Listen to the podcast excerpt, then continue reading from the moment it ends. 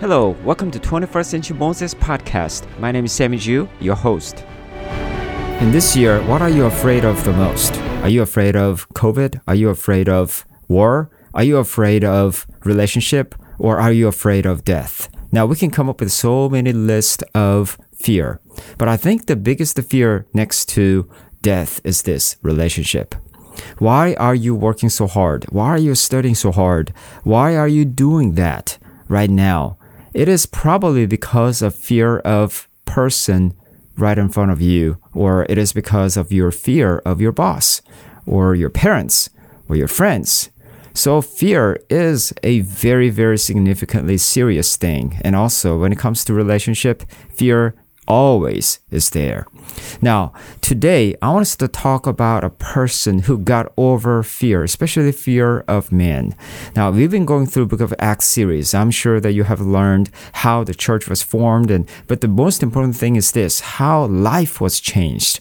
When people met Jesus Christ, their life was totally changed and their fear of man changed to fear of God. And we see a great example of of that change in Paul's life.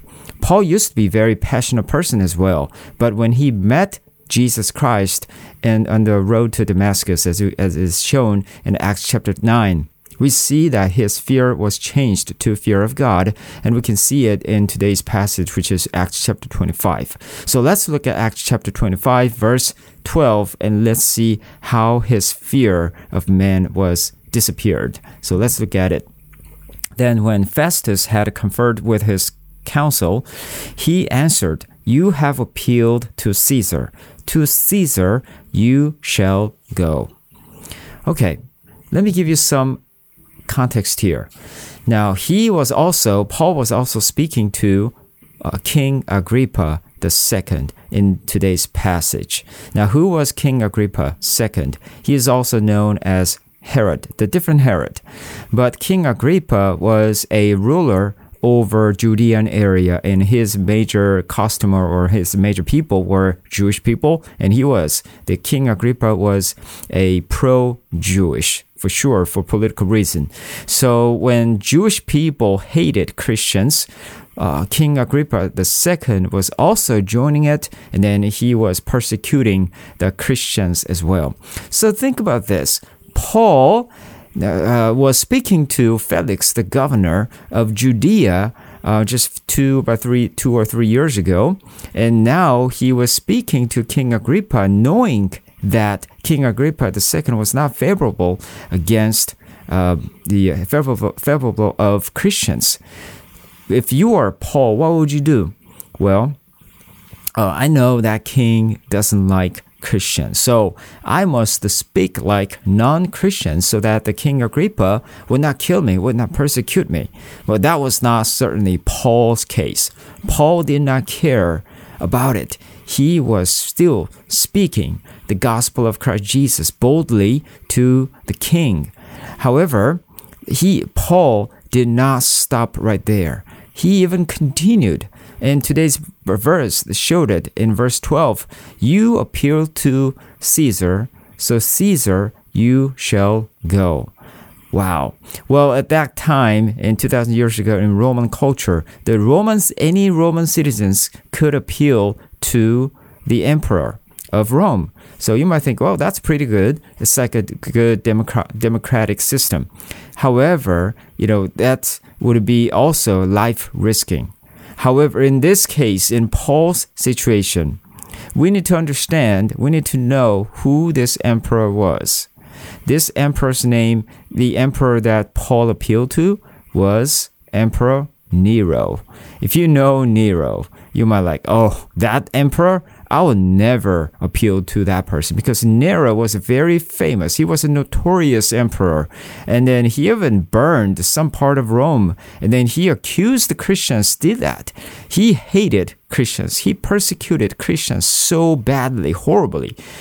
Now, if you have a sound mind, then why would you say, why would you appeal to Nero? Now, Paul appealed to Nero not for his own promotion, not for his selfish reason, but he had only one reason to appeal to anybody. It was to speak, it was to share the gospel of Christ Jesus.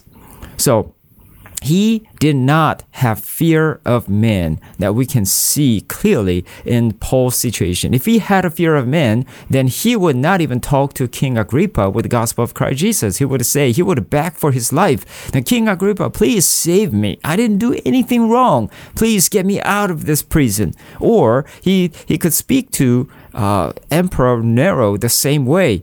Please don't do this to me.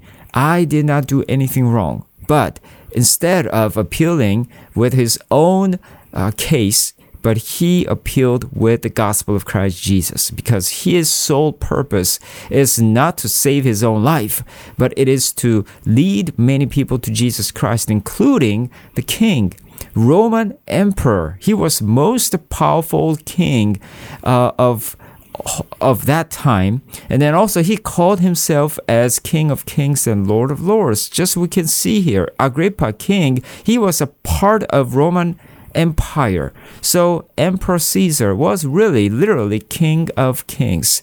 But Paul was speaking to him about the true King of Kings and Lord of Lords, which is Jesus Christ. That was almost blasphemy to Caesar, and he was worthy to be sentenced to die. However, Paul, just like we in, in the Philippians 1:20, he did not he wanted to uh, use his own body, his own life for the sake of gospel of Christ to Jesus. No matter what he uh, would have happened, he would obey Jesus Christ more than anything else. Now, going back to the first question, what are you most afraid of? You might have you might come up with so many laundry list of fear factor.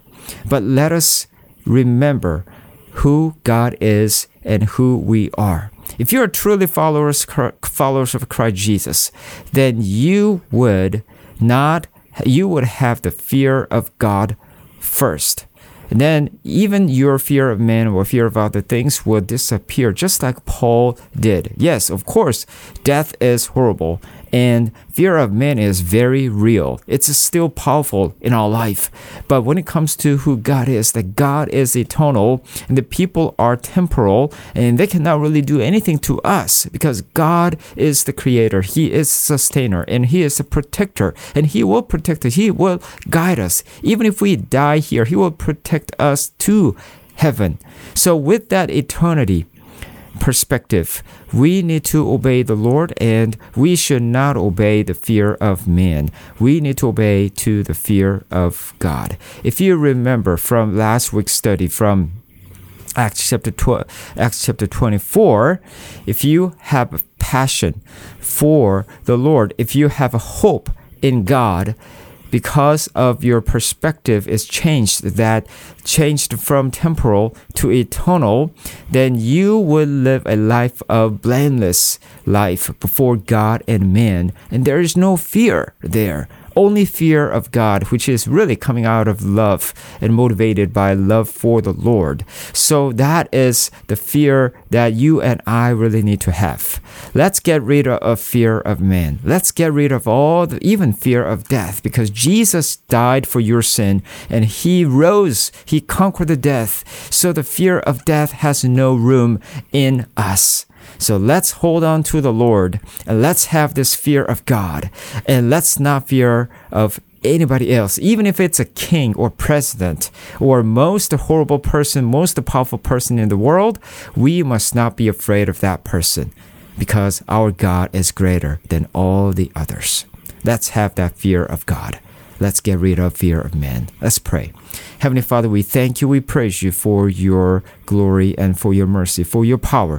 Father, we know and we confess that the fear of man is real. There are so many people are still suffering for it. Even the people in the church are still afraid of that when they go back to uh, work on Monday they feel like they're so pressured because of fear of their boss and fear of a relationship. But Father, we pray that we would not have that fear anymore, but we would that fear would be replaced by fear of you. So Father, please help us and guide us and then let us know you more and more. So the more we know you, the less fear of men we have. So Father, help us and guide us, Lord. We thank you, praise you. In Jesus' holy name, I prayed. Amen.